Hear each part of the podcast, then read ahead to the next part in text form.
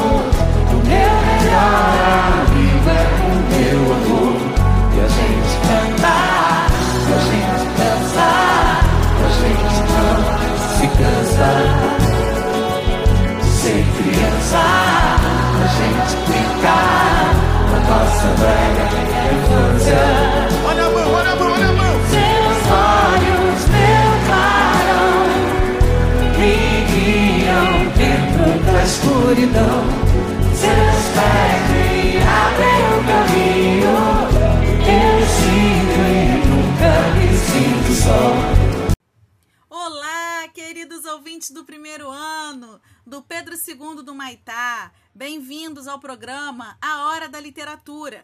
Eu sou Vanessa Camasmi, professora de literatura, e nesta semana estamos lendo o último capítulo de Peter Pan. Começamos este episódio na onda poética dos tribalistas, com a canção Velha Infância, cantada por Arnaldo Antunes, Marisa Monte e Carlinhos Brau.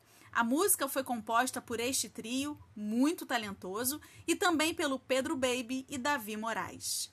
Com o Peter Pan, a gente não se cansa de ser criança, não é mesmo? A gente brinca na nossa velha infância. Será que vocês vão se esquecer de Peter Pan?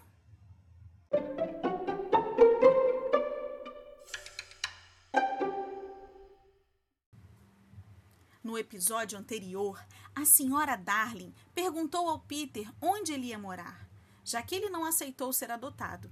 Ele respondeu que ia morar com a Sininho, na casa que foi feita para o Andy. Ele disse ainda que as fadas iam colocar a casinha na copa de uma árvore, lá no alto, que é onde as fadas dormem à noite. O Andy achou lindo, mas a senhora Darling achou estranho, porque ela achou que todas as fadas estavam mortas. Foi nesta hora que o Andy explicou. Sempre tem muitas fadas novinhas. É que quando um bebê ri pela primeira vez, nasce uma fada nova. E como sempre vão surgindo mais bebês, sempre vão surgindo mais fadas. Elas moram em ninhos, nas copas das árvores. As roxas são meninos, as brancas são meninas e as azuis são bobinhas que não sabem o que são. Eu vou me divertir tanto, disse Peter com um olho em Wendy. Você vai se sentir bastante sozinho à noite, disse ela, quando se sentar perto do fogo. Mas eu vou ter a Sininho, retrucou ele. A Sininho mal dá para o gasto, disse Wendy maldosa. Sua fofoqueira! gritou Sininho de algum ponto depois da esquina. Não tem problema, disse Peter. Ah, Peter, você sabe que tem sim. Bom, então venha comigo para a casinha. Eu posso, mamãe? É claro que não, disse a senhora Darling. Agora que você está em casa de novo, nunca mais vai embora.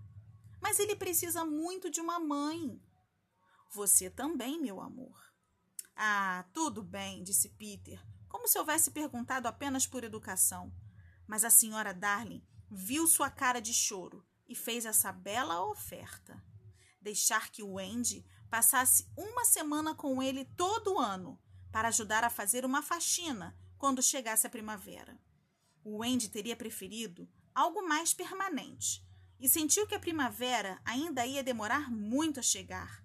Mas essa promessa fez com que Peter fosse embora bem contente. Ele não tinha noção de tempo e vivia tantas aventuras que tudo o que eu lhe contei sobre ele É só a pontinha do comecinho.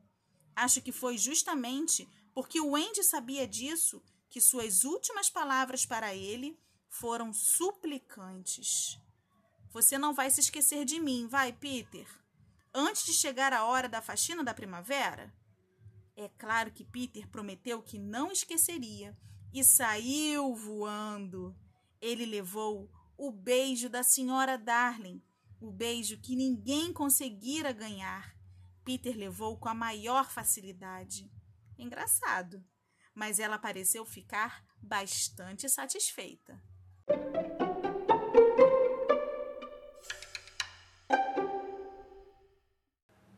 É claro que todos os meninos foram para a escola. A maioria entrou na quarta série, mas Magrelo entrou na terceira e depois foi passado para a segunda. Menos de uma semana depois, eles viram que tinham sido uns burros de não ter ficado na ilha. Mas agora era tarde demais. Portanto, eles se conformaram em ser tão normais quanto eu e você. É triste contar isso, mas aos poucos eles foram perdendo a habilidade de voar. No início, Naná amarrava seus pés nas colunas das camas para que eles não saíssem voando no meio da noite.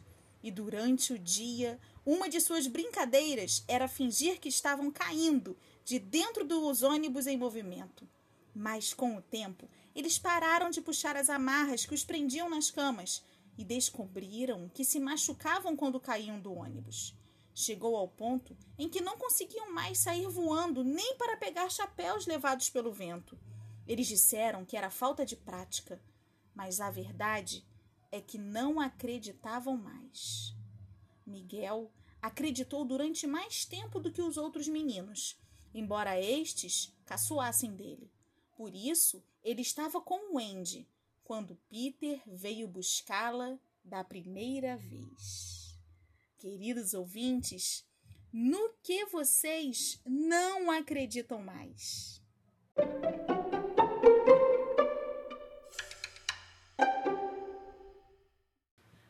Da gente se despedir, quero mandar um abraço para o Heitor, da turma 103. Ele ilustrou o pássaro do nunca, aquele que salvou o Peter na pedra do abandono. Lembram-se? Ou já esqueceram, como Peter Pan? A ilustração do Heitor está na capa do episódio de hoje. Observem como é o pássaro do nunca dele. Vamos então terminar este episódio pensando: vocês se cansam de ser criança?